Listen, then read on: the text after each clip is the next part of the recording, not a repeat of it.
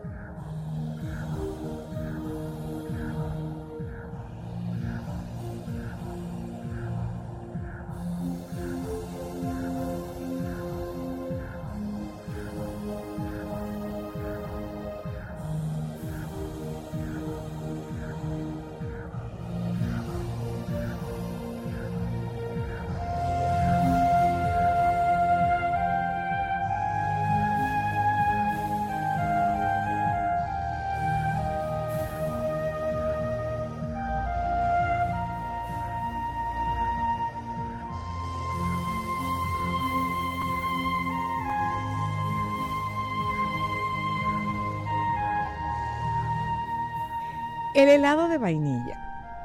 La historia comienza cuando la división de la General Motors que fabrica los autos Pontiac recibió una curiosa reclamación de un cliente. Esta es la segunda vez que les envío una carta y no los culpo por no responder. Puedo parecerles un loco, pero el hecho es que tenemos una tradición en nuestra familia que consiste en comer helado después de cenar. Repetimos este hábito todas las noches, variando apenas el sabor del helado, y yo soy el encargado de ir a traerlo. Recientemente compré un nuevo Pontiac y desde entonces las idas a la heladería se han transformado en todo un problema. Siempre que compro un helado de vainilla y me dispongo a regresar a casa, el carro no funciona. Si compro de cualquier otro sabor, el carro funciona normalmente pensarán que estoy realmente loco y no importa qué tan tonta pueda parecer mi reclamación.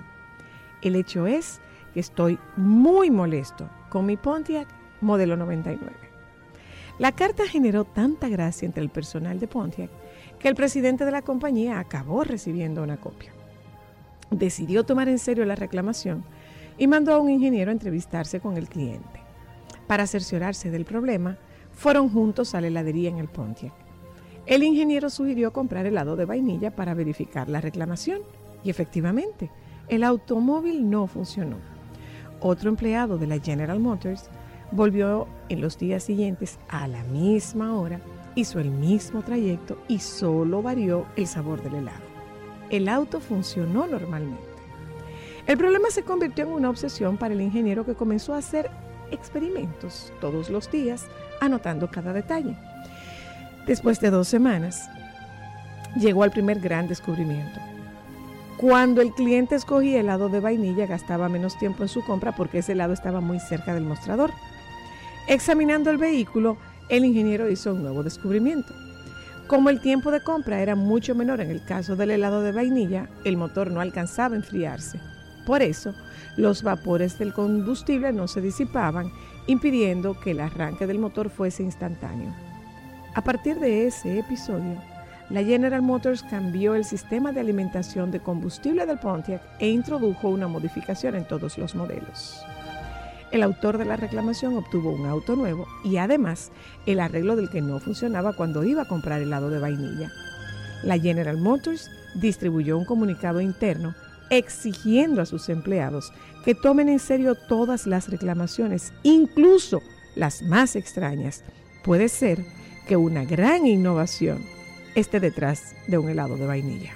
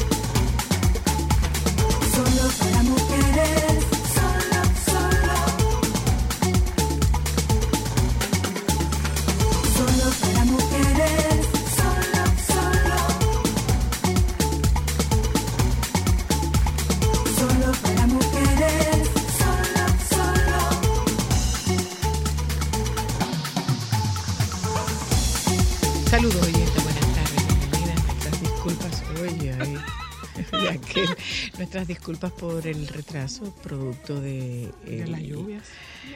bueno, el tráfico. Hoy es viernes y usted sabe que cuando es viernes y cae media gota, el tráfico como que se desubica. ¿Mm? Joan, oye, te contraste que encontrábamos de camino para acá un motorista con una pierna con clavo.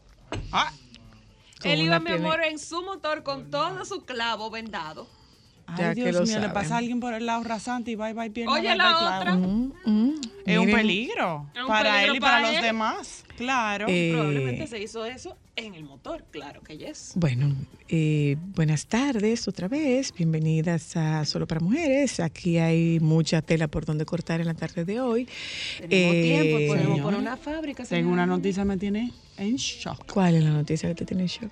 Un verano sin hielo en España. Sí, lo que pasa es que yo que le doy seguimiento, yo que le, yo que le doy seguimiento a las noticias españolas, eh, España está atravesando una crisis energética una crisis energética de importancia.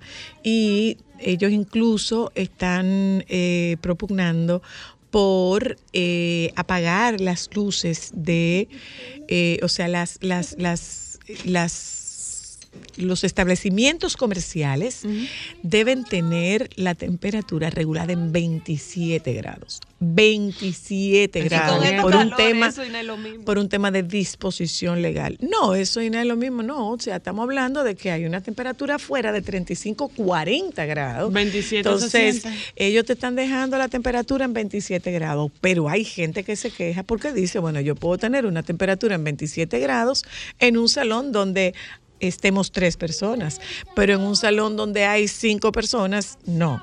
E incluso ellos están hablando de que se los, los locales comerciales se aseguren de que las puertas cierren de que las puertas estén correctamente cerradas. Pues Entonces, ¿cuál es el tema? Hay unas fiestas. Esta fiesta es particularmente la comunidad de Madrid Capital, como ellos llaman. Y Madrid Capital. Madrid Capital. Y esa fiesta el consumo de hielo está comprometido, pero antes de que tú leas la noticia, eh, miren aquí, chicos. Hasta ahora, el hielo en España es gratis. ¿Adivinen qué? Era. ¿Adivinen qué? Están contemplando cobrarte por el hielo. Pues mire, la noticia dice que no hay hielo en los bares, ni en los supermercados, ni gasolineras. Los fabricantes no están produciendo acorde a la alta demanda de un verano que lleva cuatro importantes olas de calor. Por el motivo, no es la, parte, la falta de previsión, las fábricas de hielo suelen empezar a almacenar hielo durante los meses de febrero, marzo y abril para que no se acumule la producción en el pico de la demanda, es decir, en pleno verano. Pero debido a la alta cantidad de electricidad que se necesita para fabricarlo, producirlo y almacenarlo, muchas empresas decidieron parar la producción durante los meses de invierno por el elevado precio de la luz en ese momento. Los fabricantes prevén que la escasez sea grave durante agosto y dure hasta mediados o finales de septiembre.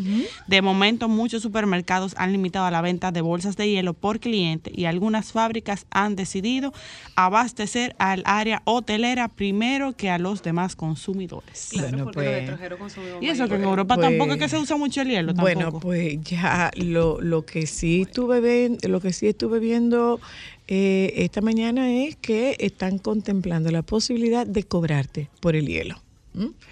Y mientras tanto, nosotros continuamos con este dispendio de combustible, con los tapones, con, con las retenciones vehiculares, los atascos y todo lo demás. Entonces, yo creo que a nosotros nos va haciendo falta crear conciencia del tema de lo, de, de lo costoso y lo difícil que está el mercado de los combustibles. Pero un detalle importante es que no es solamente a nivel de los usuarios, porque yo creo que los usuarios hemos reducido o hemos creado, no, no, probablemente no hemos reducido. Usted lo mencionó, perdón, lo que hablaba del combustible de España.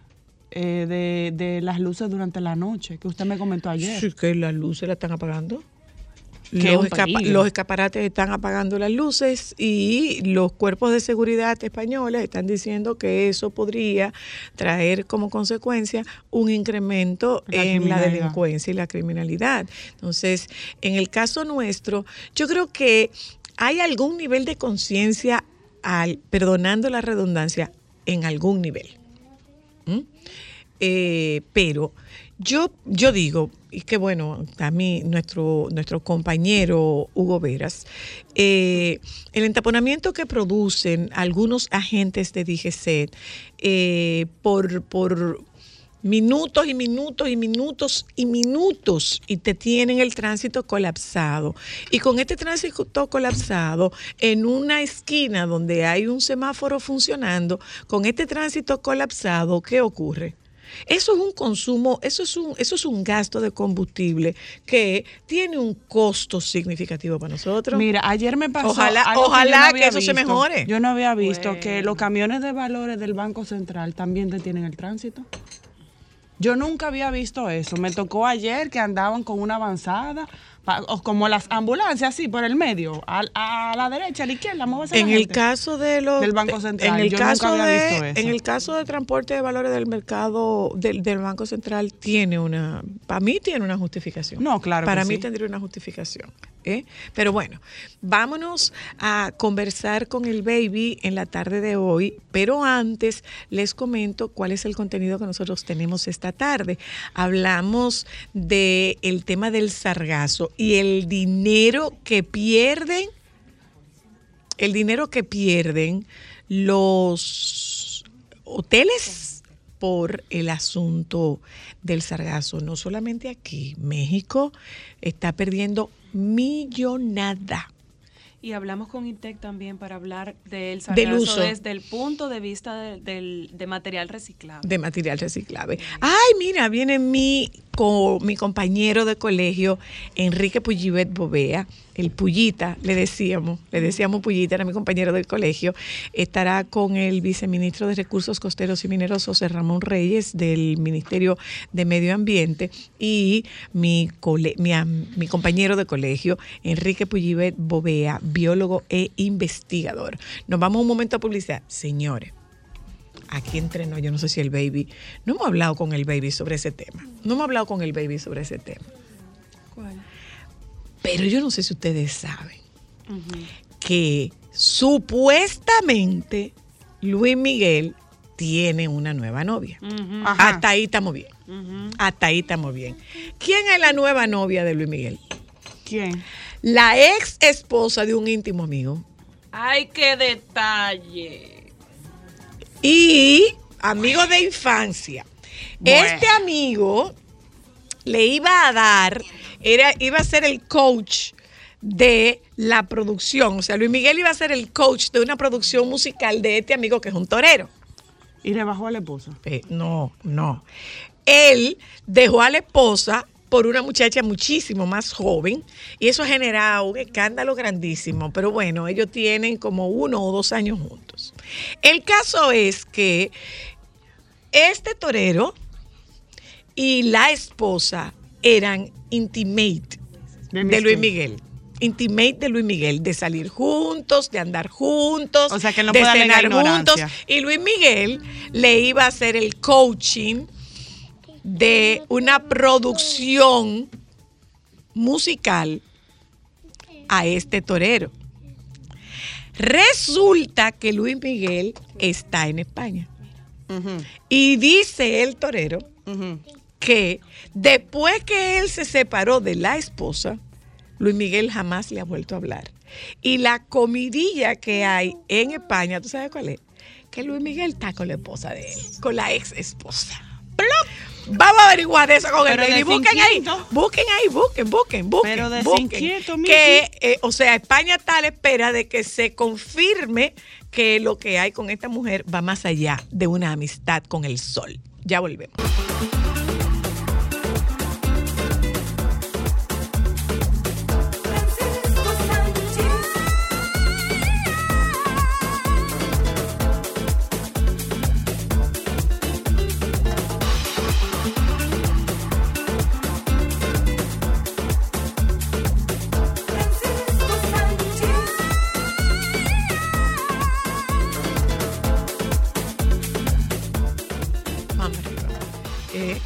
Tú te sentabas ahí. Hola, baby.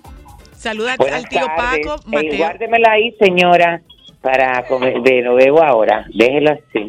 ¿Qué te llevaron? No, no, que no me gusta tan caliente.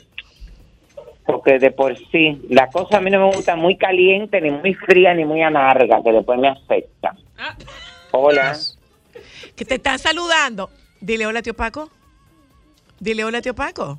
Mírate ahí, mírate ahí, mírate, mírate en la televisión, Mateo. Ahora, míralo. Sí, pero ahí. si él no me, óyeme, si él nada más se ve, él no puede saludarse él solo. Tiene que decirle que yo no estoy en la televisión. Eh, que yo no, él no está, radio. pero tú estás escuchando. Dile hola, tío Paco. Hola. Hola, tío ¿Cómo Paco. te va, muchacho? ¿Cuánto tiempo? Dile, nosotros siempre te mandamos besos con la doctora Paca. No siempre. Dios mío, Mateo, tú estás tan grande. Ya hay un señor. ¿Cuántos años tú Probando, tienes ya? probando, pupu. Ya. ya.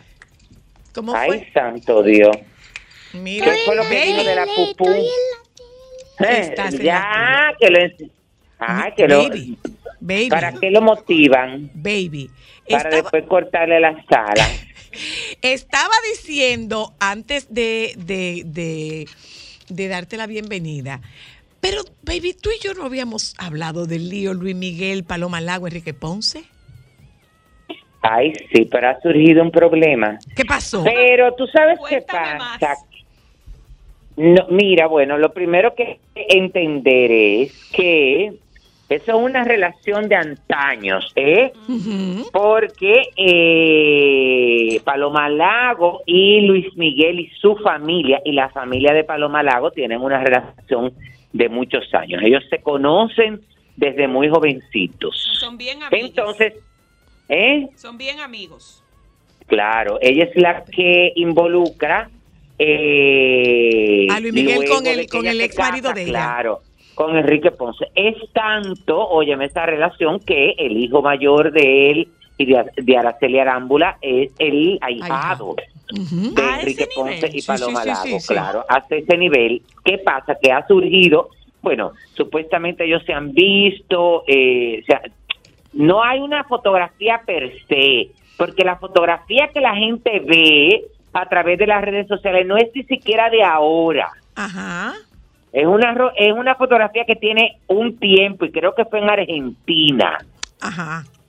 Que se hizo hace unos años. Entonces, a partir de ahí es que viene la especulación de que ella y Luis Miguel estarían juntos, pero hasta el momento no hay una, no hay fotos, no hay una evidencia, aunque ya en España se habla de que le preguntaron, bueno, se habla no, le preguntaron a Enrique Ponce con relación a esta posible relación de su ex mujer y de Luis Miguel, que por cierto, Enrique Ponce le acaba de pedir matrimonio a su joven novia. ¿eh? Se la pidió, le pidió matrimonio. Claro, ya se va a casar con ella. Y cuando le preguntaron, él dijo, bueno, yo no sé, porque yo, a raíz de mi separación con ella, no he vuelto a saber de Luis Miguel. Ahí tú te das cuenta que esa relación que ellos tenían como matrimonio con Luis Miguel era por la relación que existía antes de, de ella con Luis Miguel. Pero él dijo que eh, cuando, dijo Enrique Ponce, que es un torero famosísimo español, que cuando él, que cuando él tomó la decisión de separarse de Paloma Lagos, pues eh, Luis Miguel tomó partido y dejó de hablarle Oh, wow. a su compadre, A que no le ha vuelto a hablar más. Ah, pues Y se fue, y se fue del lado de Paloma. Bueno, porque, claro, él se ha parcializado. Pero soy la de quien él es amigo es de ella. De ella, claro. Pero Pero por eso no gente- tiene que dejar de hablarle a él. No, pero óyeme, es no que no, es que normalmente... Pero es que, óyeme, ¿qué pasa? Es que hay que ver por qué ellos terminaron. Porque Bueno. cuando viene a ver... Porque él se enamoró. Bueno, terminaron por una situación que a una de las partes, en este caso a Luis Miguel, entiende que su amiga se vio afectada y dijo, bueno, pues yo de quien soy amigo tuyo, vamos a sacarle los pies. O tú no sabes si ella le dijo, mira, yo no quiero que tú tengas relación con él. Atrévete a hablarle, le dijo. Si tú eres mi amigo, no, si tú eres mi amigo, porque a mí me ha pasado mucho esa situación.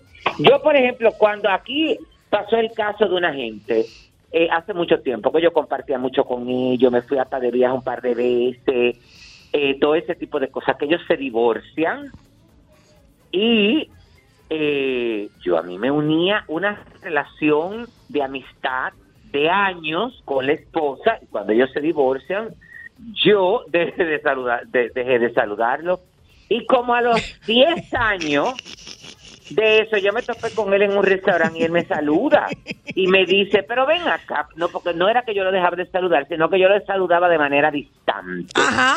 O sea, y él me pregunta, y él me pregunta que qué fue lo que pasó. Digo yo, bueno, lo que pasó es que usted se divorció de fulana. Yo, de quien era, de quien soy amigo es de fulana. Yo lo conocí usted por mediación a fulana, es decir que yo no tengo por qué mantener una relación con usted porque no quiero que ella vaya a sentirse traicionada. ah, Porque pero- tú sabes que cuando la gente se divorcia, ellos recogen sus amigos por un lado y para otro y no me los salude. Sí, sí, sí, eso, se, no eso, me se, eso se divide, eso se divide, ¿eh? Claro. eso se divide, Divide Claro, conquista. eso se divide. Sí. Entonces por ahí es que viene esto. Ay, tú sabes que yo anoche estuve, me entregaron un reconocimiento. ah, tú lo habías Ay, comentado. no. Me entregaron un reconocimiento. Ay, que me estudié y me emocioné. Mucho. Este es un premio que se llama eh, Premios La Flor. Es un premio que surge, lo organiza Henry Brito, surge en La Romana y allá ya se ha hecho durante seis años. Originalmente el premio se llamaba La Flor del Este. Ah, sí.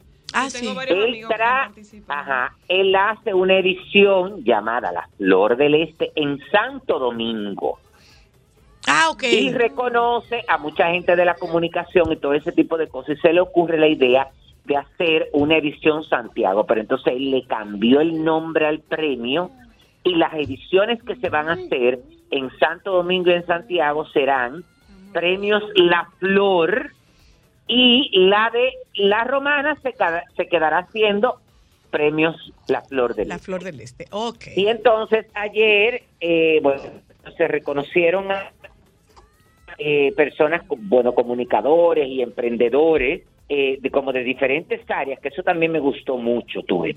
Eh, y también se abarcó la parte de la, pro- de la producción, de la, del contenido de los programas de televisión. Yo eh, todavía no se lo he sugerido, lo voy a sugerir públicamente, pero entiendo que hay que ampliar los reconocimientos hacia la parte técnica. Eh, camarógrafos, eh, eh, fotógrafos, tú ves, porque al final no te sirve de nada una buena producción si tú no tienes un equipo técnico bueno. Por supuesto. Claro. Entonces, una cosa tiene, Claro. hay que reconocer, hay que reconocer esto. Me entregaron ese premio, eh, un reconocimiento a la trayectoria que lo recibo con mucha eh, humildad y la verdad es que la pasé súper bien. Fue muy largo porque eh, empezó a las, bueno, yo llegué a las seis y media de la, de la tarde y me fui a las once y media de la noche. Mentira. Pero para hacer la primera vez, lo que pasa es que, bueno, era mucha gente que se reconocía y todo eso, pero la verdad es que estuvo muy bien. La pasé, se, se- se presentaron unos artistas de la eh, de la zona este, el equipo vino de, de la romana, porque al ser la primera vez también hay que entender que él tenía que contar con su equipo. Pero un gran esfuerzo, la gente lo apoyó, a mí me encantó haber estado ahí, hablé muy bien, les agradecí a ustedes porque por supuesto esa fue otra cosa que no critiqué, pero muchas veces no entendí. Eh, la gente tiene que eh, la gente tiene que mm, reconocer, que entender, que aceptar que cuando a ti te entregan un reconocimiento, eh, tú tienes que tener palabras de agradecimiento, no solamente para quien te lo entrega, sino para todo aquel que ha sido parte de tu carrera.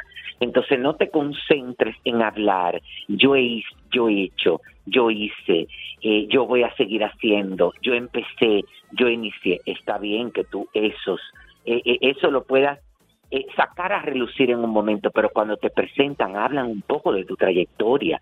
Ese momento es para tú agradecer. Entonces, eso es Pero lo único. acuérdate porque- que, pero- acuérdate que eh, no es de todo el mundo ser bien, bien- no es, Ah, no es, Porque no es muy final- común el agradecimiento, ¿eh?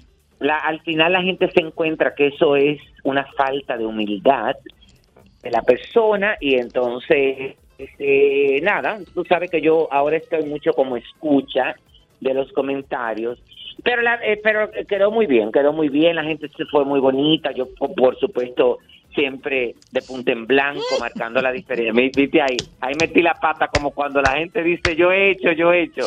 Pero como me dieron tanto, me dijeron tanto piropo anoche, tengo que decirlo. así También que iba, también que iba. No, no, no, no, porque, pero lo estoy haciendo consciente. Muy bien, eso es importante. Tú ves, lo estoy haciendo consciente y burlándome de mí mismo, pero estuvo muy Es bien. paso. Tú sabes- Porque la esencia tú no se pierde, ¿eh?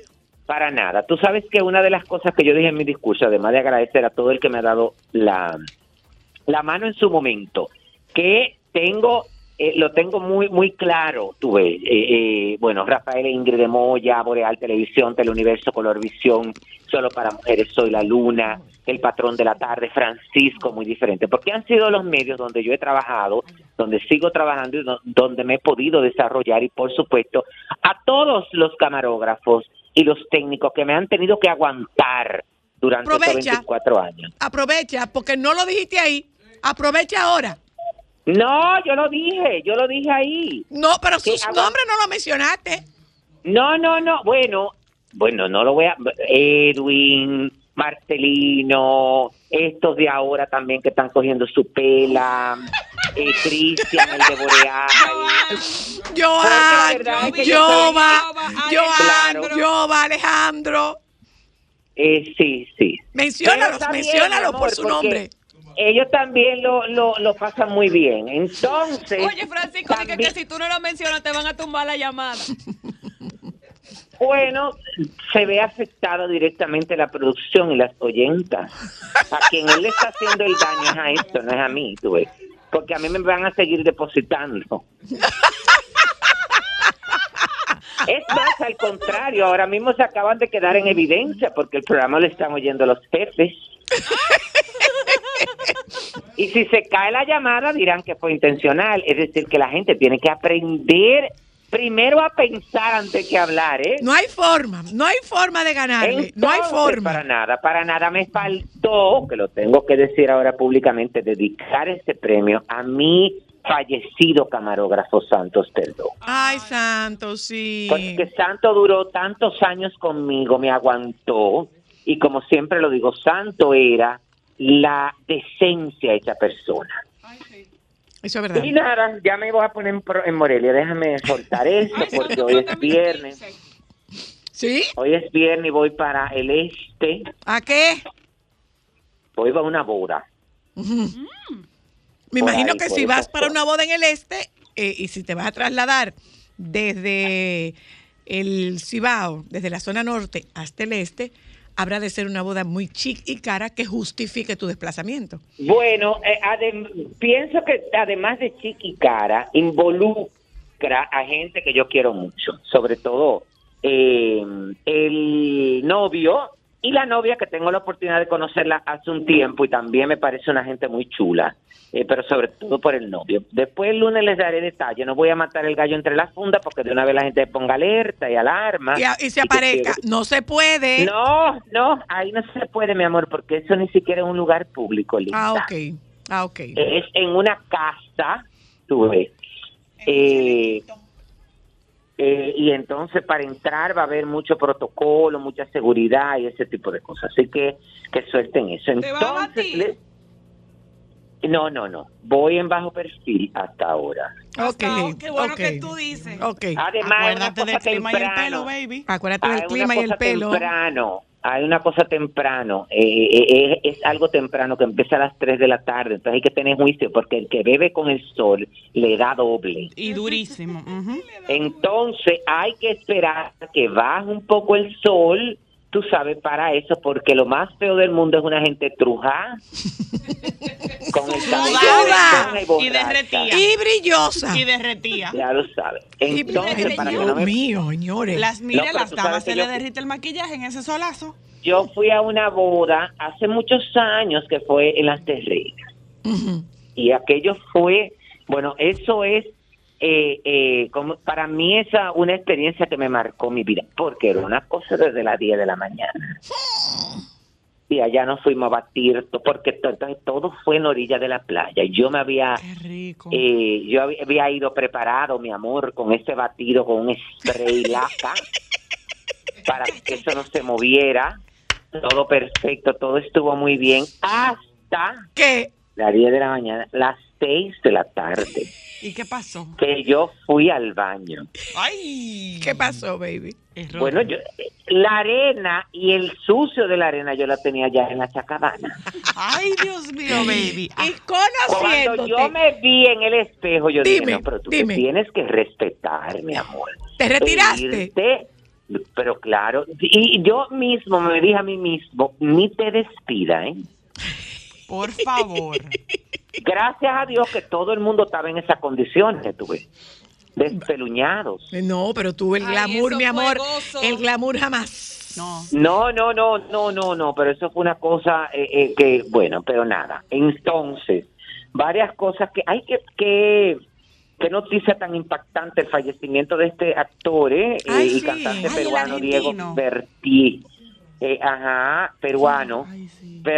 Que cayó del piso 14, No pero una cosa como suicidó. ¿verdad? No se sabe. No, es del piso 14. Dice que el incidente habría ocurrido alrededor de las 4 de la mañana y que el portero del edificio fue quien llamó a las autoridades. Au. Se desconocen las razones de tan lamentable tragedia. Él era, tú sabes que en el- la foto me, me resultó conocido, pero después que vi las novelas a las que en las que participó, lo reconocí de una vez, amantes de la luna, de, de luna llena, amas de casa desesperada, de vuelta al barrio, la novicia rebelde. Eh, su manager Carlos Sánchez, no el humorista de aquí, eh, porque ahorita dicen que Francisco dijo que Carlos Sánchez es el manager de él, es el manager de él de allá. Se mostró sorprendido por la noticia, indicó que se encuentra, en- bueno, que se encontraba en ese momento camino al hospital Casimiro Ulloa y que pronto se reunirá con los familiares. Eh, el director del hospital ya confirmó su muerte y nada, vamos a esperar Qué porque hay un proceso de, de investigación. Qué pena. Mira, yo vi las declaraciones del manager, baby, y la verdad es que parte el alma ver cómo está ese hombre como de sorprendido. Qué pena. Qué pena, de verdad. Bueno, lo que pasa es que ahora viene una investigación porque no se ha sacado a relucir, no se sabe si fue un suicidio, si fue que se cayó, si fue que se mareó, si fue que una persona lo empujó, porque eh, todo el mundo está siendo investigado, hasta el portero, porque hay que ver desde el portero hasta las cámaras de seguridad, primero descartar que ahí no hubiese nadie. Qué pena, Bueno. baby. Mira, baby, por otro lado, triste. Por otro lado, esto de esto de Lourdes Stephen, Ajá, esta semana ha sido noticia eh, lo de Lourdes Estefan, que eh, será una de las presentadoras del programa de Telemundo al Rojo Vivo, junto a su actual conductora, porque el Rojo Vivo tiene su actual conductora a raíz de que María Celeste salió de ahí, que es Jessica Carrillo, que Jessica era lo que hacía la mayoría de los reportajes de Al Rojo Vivo, eh, como esas investigaciones especiales. Y ya María Celeste Raraz eh, le envió un mensaje a las dos, dice que creo que ambas están más que preparadas para hacer una buena labor, eh, y esto lo dijo para la revista People en español, parecen tener buena química, lo que son ingredientes fundamentales para que un programa tenga éxito. Hay que recordar que María Celeste estuvo al frente del programa por más de 20 años. sí. Eh, pese a sus buenos deseos y su experiencia frente a las cámaras, María Celeste está clara de algo. El público es quien tiene la última palabra, pero por mi parte les deseo mucha suerte, es verdad. Eh, y Lourdes se va a incorporar a la conducción, es a partir del 22 de agosto. Ah, ok. Ella Falta- no entra ahora. faltan unos decir, días. Ellos anunciaron, ajá, ellos anunciaron formalmente porque eh, mucha gente se sorprendió porque tú sabes que Lourdes estaba en el staff de Univisión. Hasta hace poco, ¿verdad, baby? Sí, hasta la semana pasada. No, pero que la gente, pero la gente no sabía que ella se había ido de Univisión. Que no le renovaron el oficialmente contrato, que No. Oficialmente eso, eso oficialmente yo no so- yo no lo sabía que ella lo había anunciado porque en Univisión muchas veces como ella estaba en un programa de temporada entre comillas que era el que ella hacía con Yomari Goizo tú sabes que muchos de esos talentos aunque el programa desaparezca siguen siendo talentos del, del canal tú entonces no sabía que eh, ella había salido, pero eso está muy bien. Lourdes es Claro. excelente y además Lourdes es una gente que a través de las redes sociales se ha mantenido muy activa en su canal de YouTube, haciendo unos podcasts, que eso también gusta muchísimo, porque ahora esa es, esos son los medios de comunicación que están trascendiendo. ¿Cuándo vende el tuyo? Esta y no me empieza a atormentar. que cada vez que me dicen ese tipo de cosas, mira, me voy hasta medir ahora el oxígeno en la sangre. después que me dijiste eso, porque tú sabes que yo me he quedado con eso después del COVID. Ajá, te mide, Yo te mide la saturación. Tengo un oxímetro y entonces vamos a ver, como dice aquí, cuidado con lo que tú sacas, niño, ¿eh? Ahorita quedo tullido. Mira, baby, ahora aprovecho para decirte, tú sabes que yo estaba haciendo como un montón de cosas en, en casa. Eh, digo, estaba haciendo un montón de gestiones y entre ese montón de gestiones veo, entro en un momento, yo no tengo notificación de absolutamente nada, de, ningún, re- de ninguna red social yo tengo notificación. El caso es que yo veo 100 mensajes y digo, ¿qué es esto? ¿Y qué es lo que está pasando? ¿Y qué fue? ¿Qué es lo que está ocurriendo? Ay, yo vi. Ay, Mi amor. sí, mi amor. Que yo soy la influencer de este sábado. Del De mi boli, ahijado, el boli. El boli. Ah, sí. Yo soy la influencer de mi, ami- de mi ahijado, eh, el boli. Y eh, voy a aprovechar, voy a aprovechar el momento. Eh, ¿Cuándo sale? Por, su canal ¿por de? YouTube, por su canal de YouTube a partir del mediodía. De mañana. De mañana, exacto. Eh, mire, yo voy a referirme a un tema de, de que la vejez y la vejez y la vejez. Señores, miren, yo no uso filtro, no tengo cirugía hecha, no me pongo Botox, no. Súbate que te odio. Dios. ¿Y quién es que se está riendo? No se rían, tómalo en No, no, no, no, no, yo me acabo de reír de que Cristal Compré una cámara. y lo duro que da, venga, ponerte un poquito de hielo. Venga, ponerte un poquito de te hielo. fue el. ¿Cómo fue que compró? No entendí, pero No, un golpe que se acaba de dar con una de las cámaras. Y, y eso, que Ay, uno lo advierte, dichosa, uno lo advierte constantemente. Uno lo advierte. Mira, te decía, Ah. baby, te decía, baby, que, eh, señores, yo voy a cumplir 61 años en el mes de octubre.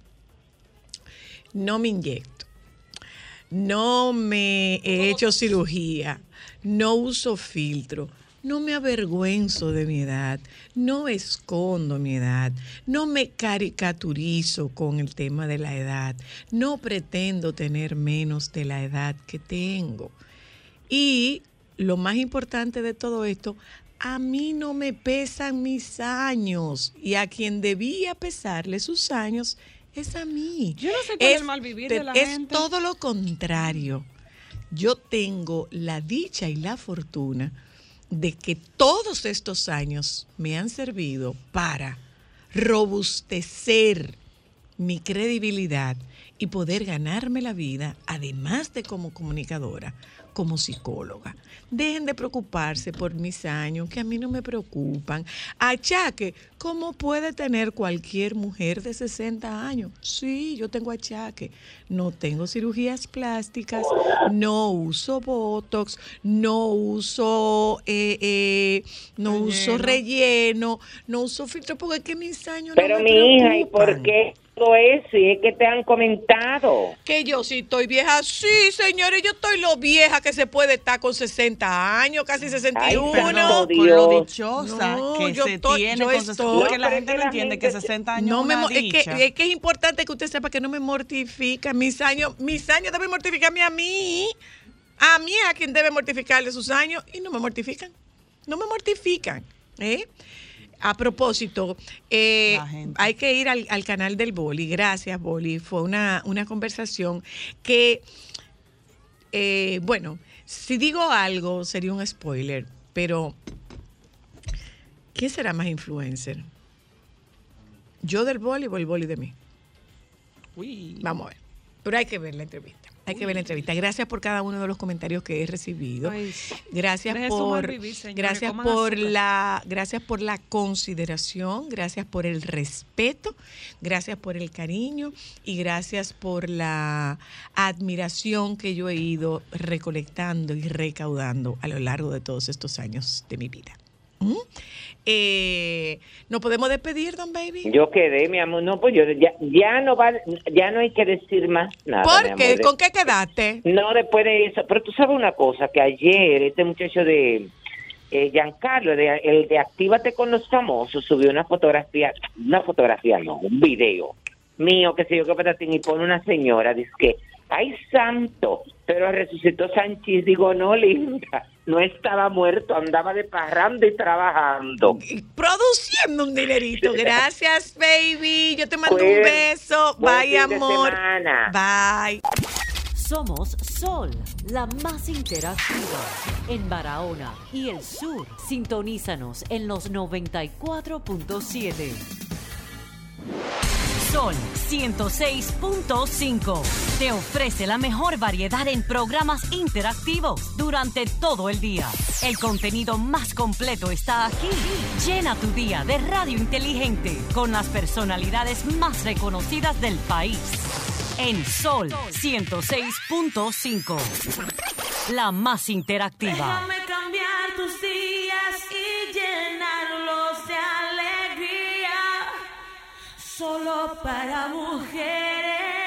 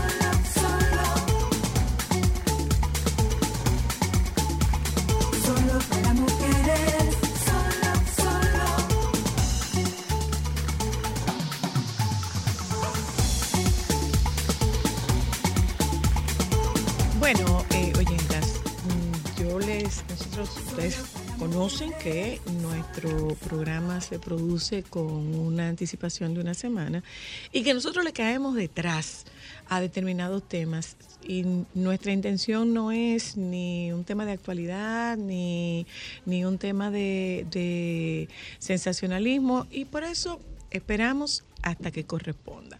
Este es uno de los temas que más se nos ha dificultado conseguir. ¿eh? Nosotros tenemos más de seis meses detrás de este equipo para poder tocar el tema del sargazo. Eh, yo diría que estamos en este tema desde el año, desde la temporada del sargazo del año pasado. Estamos nosotros en esto tratando de conseguirlo. Después que ustedes hicieron una publicación, los chicos de Intec hicieron una publicación sobre el uso que se le puede dar al sargazo, porque es algo de lo que se habla con frecuencia. O sea, eh, no puede ser que todo lo que ocurra con el sargazo, porque eso no se puede utilizar, porque eso no se puede reciclar, porque a eso no se le puede sacar partido. Y que no es solamente el sargazo represente una merma en los ingresos de toda la franja costera que tiene hoteles, porque de verdad, eh, lo decía, lo veía con México, que México estaba perdiendo una media de un millón de dólares al día por el tema del sargazo. Sin costar lo que- lo que debe costarle no para puede ser que a eso no se le encuentre uso. Bueno, pues los muchachos de Intec le encontraron uso. Y sobre todo que hay que tener en cuenta que eso es ahora mismo una emergencia eh, de, de mundial, porque vino para quedarse y con el cambio climático va a seguir aumentando si las temperaturas del mar siguen aumentando. Vamos a darle la bienvenida a Jessica, a Juan Carlos, a Saúl y a Elvin. ¿Mm? ¿Qué es lo que ustedes están haciendo con el sargazo, mis hijos? Bienvenidos. Se nos dio. Son los chicos de Intec. ¿eh? Muchas gracias por recibirnos. Eh, sí. Toditos tienen cara de Intec. Todos. Tienen cara de todito. Eh, bueno, sí, nosotros tenemos eh, investigadores que están trabajando desde hace un tiempo ya con diferentes usos y aplicaciones del sargazo y en este caso nosotros em, diferentes asignaturas de, em, de grado hemos tratado de apoyar a esas iniciativas eh, en probar em, diferentes alternativas eh, de cosas que se pueden hacer. ¿Ustedes, cuál es la profesión de ustedes? Eh, ¿Son, eh, ¿Tienen la misma profesión los cuatro? No. ¿O es un equipo multi, multidisciplinario? En- estamos trabajando en diferentes áreas, ¿no? Por ejemplo, en el- bueno, estamos to- todos del área de ingeniería, pero Ujú. aquí estamos los dos de diseño industrial.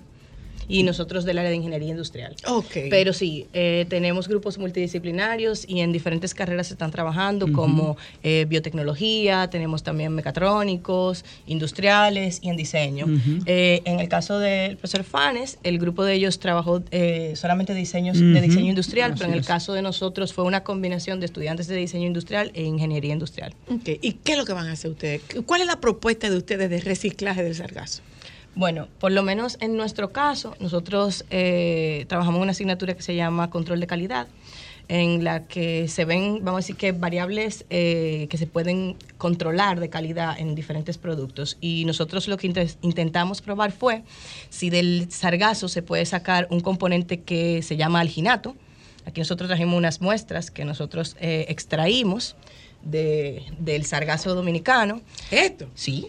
Eso fue extraído del sargazo dominicano alginato. Entonces, el alginato es un producto comercial que utilizan eh, muy comúnmente los odontólogos. No sé si ustedes han ido y le toman una impresión. Una. Esto está hecho de alginato. eh, La masilla que se usa para es- impresión es- dental. Exacto, esa masilla. Ujú. Mírala aquí, Joan. Se Este usa también, se usa también en- para fines eh, médicos, por ejemplo, eh, usos como eh, antiácidos. Eh, se usa también ¿A partir de esto? Sí, eh, para fines cosméticos, incluso para fines gastronómicos.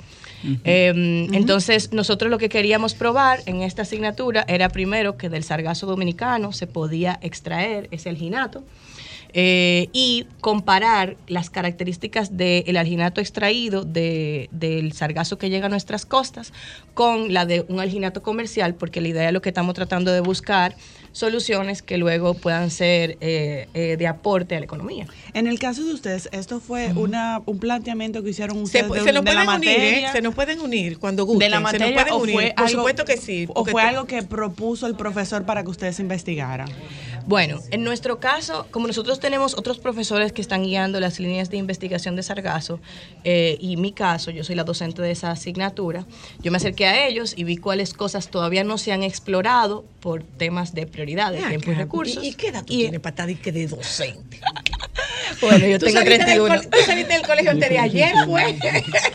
no fue antes de ayer, Jessica, que tú saliste del colegio. Bueno. Es, es que de verdad, eso me encanta. Me apasiona ver gente tan joven con un interés tan marcado en asuntos tan trascendentes e importantes para nosotros como algo que hacer con lo que tanto nos disgusta y nos molesta. Y en el Qué caso, bueno. y en el caso de ustedes, profesor, ¿cómo eh, fue una propuesta suya, una propuesta de la universidad? Nos, se nos acercó un profesor que está haciendo la investigación, que se llama Ulises, y trajo el problema, nos enseñó todos los datos que habían recopilado de diferentes países del Caribe, eh, incluso creo que en Tailandia también están teniendo el mismo problema. Ah, sí. Entonces intentamos crear un nuevo, un nuevo diseño en base a lo que ya existía, en base a, la- a las, ¿cómo decirlo así?, a todo el tema técnico que hay detrás. Y, y nos- a mí me apasiona la economía circular, me apasiona el, todo el tema ecológico y les di la oportunidad a los estudiantes de trabajar, primero trabajar en un grupo, eh, todos juntos sobre el primer proyecto, con, ah, realizando textiles, intentando generar algo que pudieran vender los hoteles tipo. Tipo, ¿cómo se llama? Mercancía. Amenities, porque al fin y al cabo son los que están haciendo la inversión. Lo que se hace con lo que se hace con, con la con la lila, lo que se, lo que se hace con las lilas de los amas. Sí, actualmente se puede hacer papel, se puede hacer, en el tema de diseño se hace papel, se hace bloques de construcción, se hace eh, eh, textiles, se está haciendo, corrígeme qué más hay por ahí, yo creo que es eh, Zapatos. se están haciendo también Bioplásticos. bioplásticos, Eh, está- entonces activado. En este país se está aplicando para hacer platos y vasos, todo desechable, o sea, para un solo uso. del ser- de, de sargazo. Porque lo que nosotros estamos viendo es con, con eh, eh, eh, plátano, cáscara de plátano, creo que con cáscara de plátano. Y también con, con yuca también se hace, con hay un plástico, el bioplástico creo que es con con yuca, con ¿cómo se llama esto? Almidón de yuca y, sargazo y hacen la mezcla así. Ok, la, la pregunta es, ustedes ac- acaban de hablar de que eh, eh, los hoteleros son los que están haciendo la inversión. Eh, ¿Cuál es la ambición de este proyecto? La ambición es que, bueno, mira, sí, se puede hacer o definitivamente aquí hay un negocio. Eh, bueno, en mi caso yo diseñé un producto para la asignatura eh, que consiste en la utilización del sargazo como materia prima para la creación de accesorios para el cabello, que la finalidad es comercializarlos en las zonas costeras del país Déjame. y darle una oportunidad a esos artesanos que viven en estas zonas. Ok, realmente así se debe ver como que a final, cuando ya tenga el material aplicado, pero hice unos prototipos para explorar formas y básicamente queda como un accesorio del cabello. Co- Son como, como pinchos Como decorativos. gancho, como Bueno, gancho. sí, voy a enseñar. Fíjate también el tema cultural que hay detrás. Exacto. Eh, también hay un tema ¡Ay, cultural pero qué chulo! que queríamos abarcar, que era lo de los peinados en la playa, que es algo súper común. Ajá, ajá, las lo de las trenzas. y Ok. eso. Entonces, eh, capacitar a estos artesanos y a estos vendedores para que puedan hacer sus propios productos de sargazo y aplicarle como un carácter cultural. En Pero mi esto caso, no es yo apliqué- plástico, esto es plástico. Sí, ese es un prototipo solamente como para explorar la forma y tamaños, pero se puede hacer un prototipo funcional, eh, pero para eso se necesita apoyo de la ciencia. Mira lo chulo que se en el ve. INTEX se está trabajando en eso para conseguir estos materiales. Pero súper. Y la pregunta, la reitero la pregunta. Esto significa que ustedes tienen inversionistas que están interesados en promover y desarrollar este esta industria, porque sería una industria. Eh, básicamente, básicamente eso es lo que estamos buscando. Nosotros estamos trabajando activamente en alternativas eh, de proyectos de economía circular eh, y lo que queremos es eso, o sea, eh, dejarle conocer a la sociedad, a los empresarios, que eh, podemos es- ser un aliado estratégico en función de diseñar y crear estas soluciones y lo que nos hace falta es ese apoyo eh, quizá a nivel de recursos, de equipamiento, de otras cosas que todavía nosotros tenemos como oportunidades a, a desarrollar, ya sea en los laboratorios y, y- o, o recursos que se necesitan para los mismos procesos de investigación. Por ejemplo, Saúl le puede comentar algunos retos que tuvimos dentro del proceso de eh, caracterización del alginato. Por ejemplo, con respecto a la materia que estuvimos con la profesora, la de control de calidad, nosotros nos dividimos en varios grupos. En el primero prácticamente hicimos la extracción, o sea, recogimos el sargazo y extrajimos el ginato. Y ahí pues son las muestras que ustedes pudieron ver. Y ya nosotros, otro grupo, era ya la caracterización. Hicimos diferentes pruebas a cada una de estas muestras que fueron por diferentes métodos para así poder ver qué tanto se parecía el alginato que obteníamos del, del sargazo dominicano con el alginato comercial que para hacer la primera etapa, o sea, que era una primera prueba, pues tuvimos que se parecía un 70%, lo cual está bastante bien. Y ya teníamos otro grupo que era más como para ver cuáles son las características que buscan los clientes, que buscan las empresas en el alginato, ya para, no sé, comprarlo, comercializarlo, entre otras cosas. Eh, No Una se pregunta. come, Puyibet, no se come, no se puede... eh, eh, eh, eh, Los eh, animales, No ¿no? se come, no se come. Para pienso. Se, puede, se puede comer, se Sí. puede comer. O Sí. sea, el humano lo puede Para- comer. Se están haciendo ensayos para animales. Pero hay- hay el sargazo sí. Para, pa- para, con propuestas que se están investigando Ujú. para consumo. Se utiliza como abono también. Como abono. Y para generar gas. Sí, tiene que pasar por un proceso. Yo quiero exacto. quiero darle la, la bienvenida que se incorporan el viceministro José Ramón Reyes, eh, es el viceministro de Recursos Costeros y Mineros, y mi compañero, eh, mi compañero Pullita, Enrique Pullibet Bovea, eh, que fue un eh, eh, Pujibet fue un curioso desde siempre en, en el colegio. Y eh, quisiéramos saber, he escuchado, eh, Pujibet eh, eh, y eh, señor Reyes, he escuchado que ellos se han referido al sargazo del Caribe, al sargazo dominicano, al sargazo del Caribe, el sargazo dominicano. Este sargazo, ¿realmente qué es? ¿Es distinto de, es distinto al nuestro del, del mexicano, por ejemplo, y ellos hicieron alusión a que hay sargazo en, en Tailandia. ¿Es distinto? No, no Es el distinto. mismo. Es el mismo sargazo. Es un alga que viene del mar del sargazo. Sí, del mar del sargazo, pero eh, eh, ha variado. Eh, originalmente, perdón, me encanta esa joven. Eh, sí, eh, originalmente viene del mar del sargazo, que es lo que nosotros conocíamos como el Triángulo de la Bermuda. Mm, el temido Triángulo de la Bermuda. Inclusive en la época de que el sargazo siempre ha existido, no es nada nuevo. Inclusive cuando en la época de Cristóbal Colón, ahí se hundían los barcos porque se redaban ese sargazo. Eh, el sargazo ha encontrado, ese sargazo ha encontrado nu- nutrientes. Principalmente el, el mar de los sargazos sale del río Mississippi, que en esa época no estaba industrializado. Al industrializarse sale el nutriente que es el alimento. También en el Congo, en, en África, del río del Congo, sale sargazo. Y más nuevo del Amazonas, de la cuenca del Amazonas, eh, producto de los pesticidas y la, y la industrialización y de la contaminación de los océanos Ok. es que ha proliferado. Con el cambio de la corriente, que ha venido a través del cambio climático, que ha cambiado las corrientes, pues ha cogido las rutas del Caribe. Eh, pero es el mismo sargazo, es el mismo sargazo. Lo que hay diferentes especies de sargazo. Diferente especie, pero sigue siendo una alga, Ujú. sigue siendo la misma alga. Es la misma alga. Ok. Entonces, eh, en, en ese sentido, bueno, eh, soy la. Quiero recordarte que tú tuviste un buen profesor de química. Eh, claro, ¿verdad? claro, claro, claro que sí. Tuvimos la suerte de tener buenos profesores. No era curiosidad, es que tuvimos la base sólida en, en nuestra formación. Me alegro la presencia de estos jóvenes estudiantes. Yo como profesor, en algún momento fui joven, eso es lo que dice soy, la que me entusiasmé por las ciencias marinas desde muy pequeño. Pero es que es un campo tan interesante. Eh, de las especies de sargazos, Ajá. se conoce más de 200. Entonces hay dos grupos principales, las que están en el fondo, las bentónicas, y las flotantes. Entonces las que llegan al Caribe, con esos procesos que ya ha mencionado el señor Reyes, son de las flotantes que hay alrededor de 6 a 7 especies. Entonces las que más inciden en República Dominicana y en toda la región del Caribe son de un mismo género, dos especies y una variedad. Entonces es el famoso Sargassum natans y el Sargassum fluitans, con una variedad que es la variedad 8.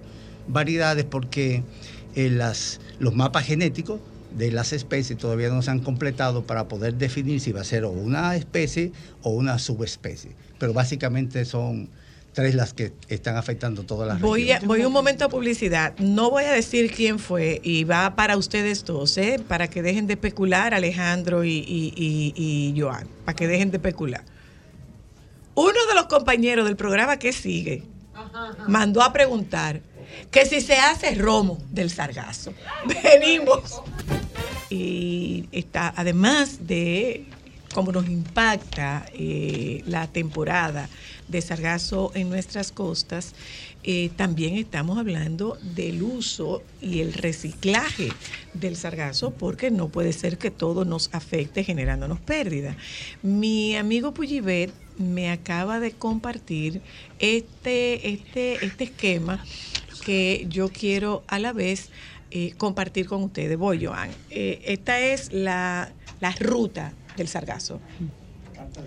La carta de ruta. Explícanos qué es esto, Puyibet. Si Acércate un poquito al micrófono, micrófono, por por favor.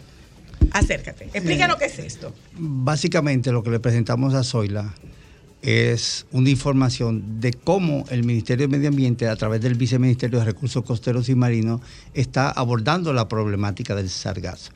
Como puedes ver, el sargazo, que como ya bien se mencionó, originalmente era el mar de los sargazos, el, tradicional zona que luego las leyendas lo convirtieron en ese famoso triángulo de las Bermudas.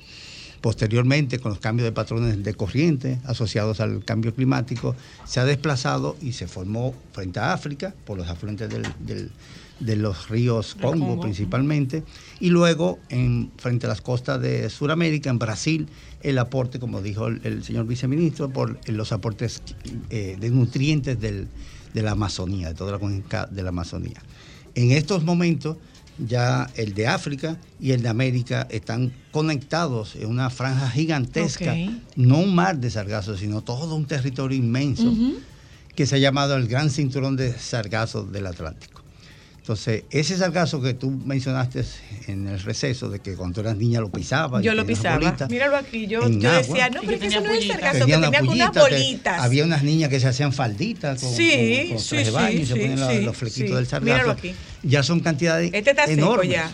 Sí, ese está seco. Entonces son cantidades enormes porque eh, hemos seguido contaminando los océanos, aportando enormes cantidades de nutrientes y las el- se ha sobre eh, extrapolado ese mar de los sargazos, las poblaciones que existían origi- originalmente, y se meten en islas flotantes ya a todo el Caribe. Ok. Y no es un fenómeno eh, Nosotros aislado, teníamos, nosotros regional. teníamos, nosotros teníamos, la pregunta va, va para ustedes y en el momento que ustedes sientan la necesidad de intervenir, los invito a que participen. Eh, nosotros teníamos la creencia como de que aquí sargazo solo había en la costa este. Y será que la costa este es la que más se preocupa por, el, por retirarlo. ¿Es, ¿Es así o nosotros tenemos sargazo cubriendo la isla completa? Te, te- te voy a responder. Mira, eh, la costa este es, es por su importancia turística. Ok. Eh, y por eso tenemos la, te- tenemos la creencia. Pero ya eso es, eso quedó atrás. No es solamente la costa este. La costa este es la que más eh, los, los hoteleros y eso son los que más han invertido. Y tenemos que reconocerlo. Han invertido, eh, como tú dijiste ahorita, de, de México. Han invertido fuertes sumas de dinero tratando de parar el sargazo, de evitando. Eh, aquí no había, por desconocimiento, no había ni siquiera un protocolo para recoger el sargazo. Y en la misma costa este lo recogían de una manera indiscriminada que al final del día le hacía muchísimo daño a la costa, a las playas. Las playas se estaban destruyendo.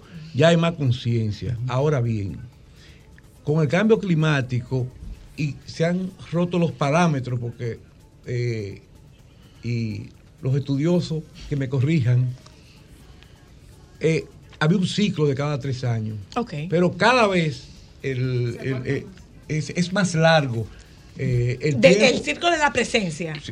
por ejemplo el año pasado se supone que el año pasado estábamos en el ciclo de tres años tres años Desde el 18 más o menos. pero este año ya ha llegado más sargazo a la costa que el año anterior, que era el año fuerte. Y no eso.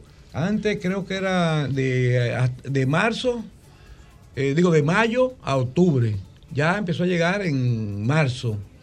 Y tenemos noticias de que el año pasado, todavía en diciembre al principio, estaba llegando menor cantidad a la costa este. Y al sur, el año pasado, el año En pasado, Ocoa. el año pasado llegó a Miches, a Río San Juan y aparte de Puerto Plata.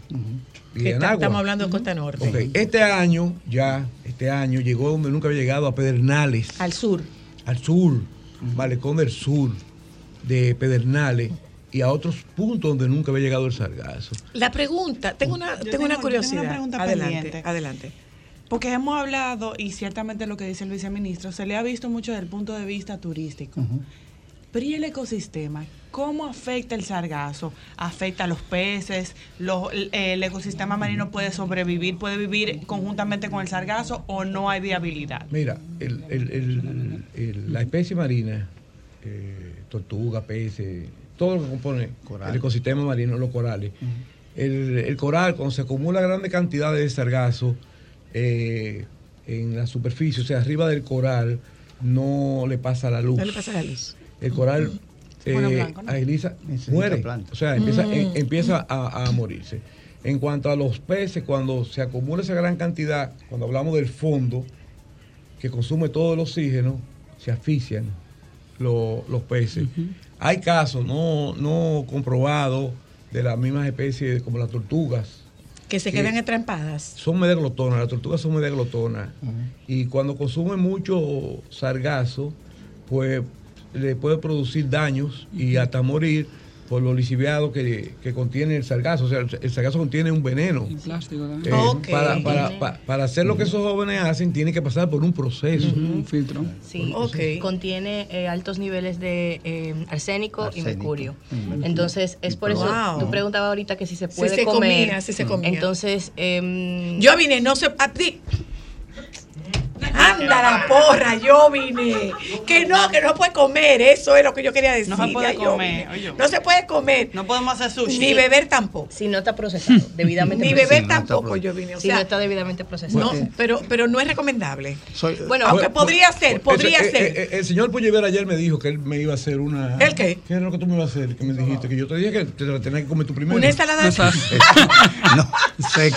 Pero no era de sargazo, era de ulva. ¿La conocen la ulva? Ok. Pero es que es importantísimo. El sargazo. Ay, y ese bebecito ahí. Mi nieto. Se asustó. es se importantísimo asustó. que el sargazo no es una basura. Así como están Ah, los es un buen jóvenes eh, dato. trabajando con eso. No ahí es una basura. Se están buscando numerosas alternativas. Entonces, la, es interesante, lo- la señora preguntó ahorita, ¿y es una de tus hijas? Esa No. es mi hija, esas son mis dos hijas. y mis dos nietos, mis dos hijas y mis dos nietos. Tus dos nietas, ah, la abuelita. Le, le, cuando el sargazo está en alta mar, formando esas islas, esos paquetes que se ven que pasan por el malecón, eso es un ambiente marino, es un hábitat, y hay de todo, peces, eh, aves marinas, hasta reptiles, porque hay unas tortuguitas ahí. El problema está... Han aparecido aves. En cuando Ah, ellas vienen, anidando. cuando vienen al, al- Como dice la cuando llegan a la cuando costa. llega a la orilla. A la orilla. Entonces, por ejemplo, cuando está en menos de 50 centímetros, como, como bien dice Reyes, eso crea condiciones anóxicas y todo lo que está abajo se muere. Por eso huele mal. Huele mal cuando se descompone. Porque tiene organismos ahí. No solamente, eh, no solamente tiene organismos, sino que eso es un organismo en sí. El alga es un, Es un organismo en sí. Una pregunta. eh, tiene que ver con el tema de la recolección. Eh, señores, en, en la terrena lo entierran. Mal, mal hecho. En la terrena lo entierran. Yo he visto cavando en la arena y metiendo el sargazo dentro de esos hoyos. El año pasado. Eso no es como tratar de sacarle agua al mar con una jeringuilla. Algo así. Pero, tam- pero mira, ta- también hay un problema mucho mayor. Y es también cu- cuando el sargazo se retira de las playas.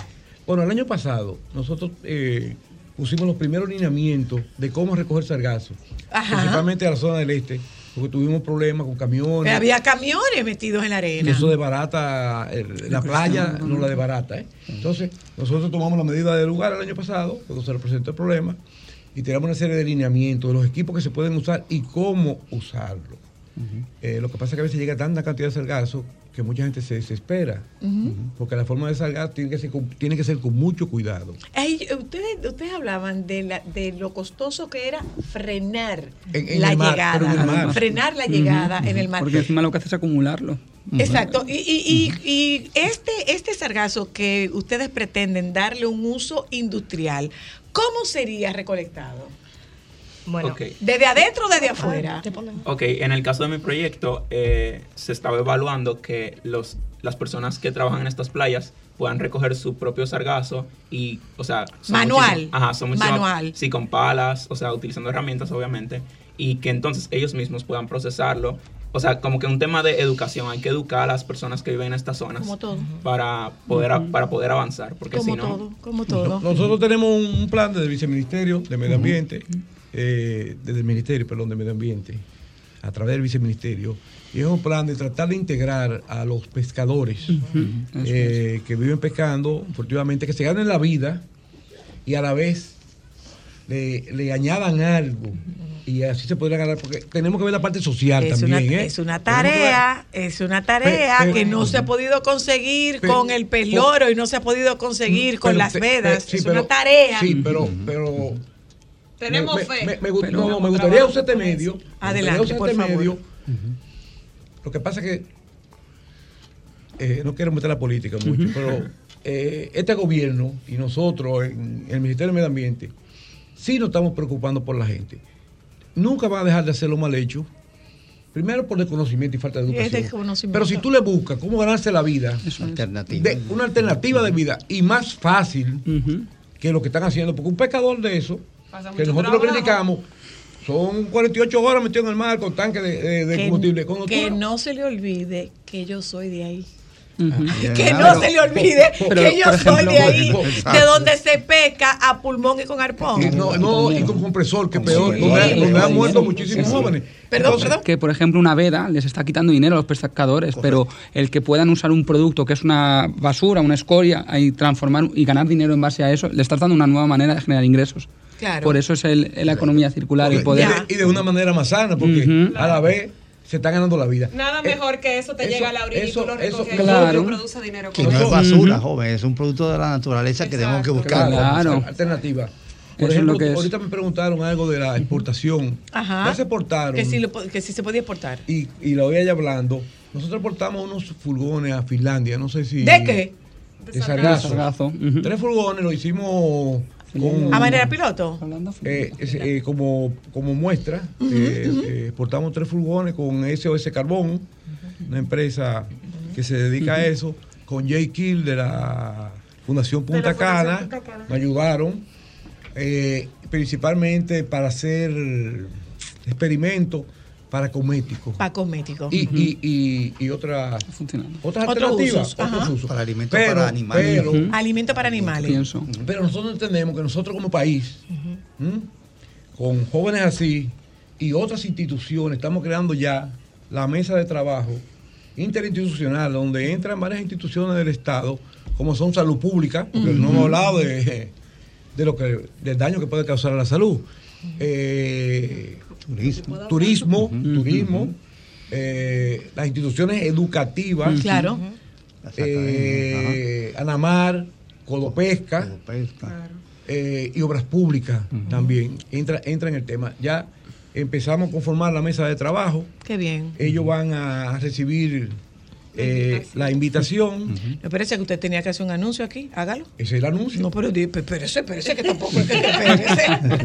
Usted está haciendo un anuncio de que eh, el equipo de trabajo del INTEC estaría Siendo recibiendo una invitación para formar parte de esta mesa de trabajo. sí. Pero no me, lo va- no me lo ponga por debajo de la mesa. Ah, no. No, eso dicho Bueno. por mí no es lo mismo que dicho por usted, así Bueno, que dígalo usted, bueno. que la autoridad. Te lo voy a decir- te lo voy a decir ahora, no, no están en los planes porque estamos conformándola, pero sí están ellos, Las, las universidades van. eh, eh, la- la- las instituciones educativas, la- las diferentes instituciones del Estado que convergen en este tema, porque todos estamos haciendo, todos estamos preocupados y todos estamos haciendo, Claro. pero estamos a veces hasta solapando funciones, o sea, tú estás haciendo lo mismo que yo, tú lo mismo que tú, y, y lo que se está gastando es recursos. También Cuando hay que ya- unificar para unificar, hacer unificar. una sola com- o sea, combatirlo y, de y, de, y, de, y delimitar, dale a cada quien, tú vas a trabajar esta parte, Claro. tú esta parte, tú te cargas de esta parte, tú, tú te cargas de esto, como punto focal que no lo hay el Ministerio de Medio Ambiente. Nosotros a podríamos, nosotros podríamos convertirnos en recicladores del, salga- del sargazo o en grandes exportadores del sargazo. Las dos cosas yo creo que puede ser. Eh, la do- la do- la- yo, yo creo que lo, lo ideal es que Sería nosotros, que fuésemos nosotros los lo pudiéramos recicladores. procesar. Procesar. Y tenemos las condiciones para procesarlo aquí. Eso es lo que necesitamos que desarrollar y es justamente lo que nosotros queremos apoyo. Y para eso es que nosotros vamos a hacer esa mesa de trabajo, identificar y con organizaciones internacionales, buscando Sí, recursos apoyo. internacionales, inclusive, ¿por qué no invitar inversionistas extranjeros a que inviertan y monten la plata aquí? ¿eh?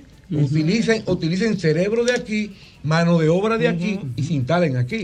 Yo no, yo no quiero despedirme, eh, penosamente tenemos que despedir nuestro programa. Qué bueno que tuvimos, que, que tuvimos que esperar por tanto tiempo porque se favorece la coyuntura de este encuentro para, para fines de, las de, de ambas partes. Y de un proceso tan Eh, importante, señora y- Luna, ¿eh? y realmente yo no quiero que nos vayamos sin que o no sin que, yo no quiero que nos vayamos que se nos quede en el ánimo que el sargazo es una perturbación, sino que hay una alternativa esperanzadora de generación de recursos a partir de una un tema que definitivamente es un problema, lo es. No, no una alternativa, hay varias. Hay varias. Y eso es precisamente lo que el Ministerio de Medio Ambiente, a través del viceministerio, va a consolidar. Esa, la estructura de nosotros es la gestión de los recursos naturales. Entonces, lo que se va a hacer es incorporar todas las instancias que son afectadas o que tienen que ver con el sargazo o que tienen interés con el sargazo, precisamente para eh, coordinar acciones, para buscar diferentes soluciones al manejo del sargazo. Bueno, no solamente pues, el uso, sino todo el proceso. Yo quiero, quiero darle las gracias. Y, perdón, soy, y ser una, eh, un grupo líder para la región del Para la Caribe. región, por supuesto, Si en claro. algún momento nosotros Muy podemos importante. exportar eh, productos o, o- o medidas para paliar la situación Yo del creo nosotros, nosotros, somos, nosotros, somos, nosotros somos líderes en exportación de banano orgánico y de cacao a. Europa, por ejemplo.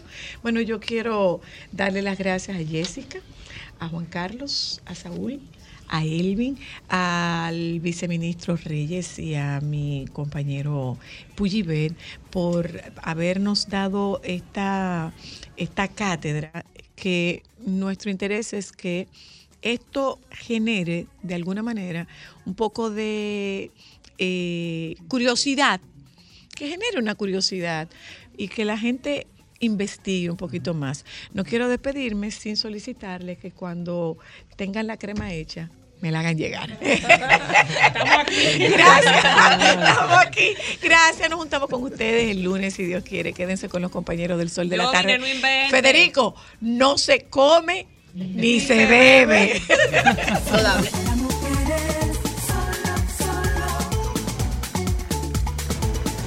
Sol 106.5, la más interactiva. Una emisora RCC Miria.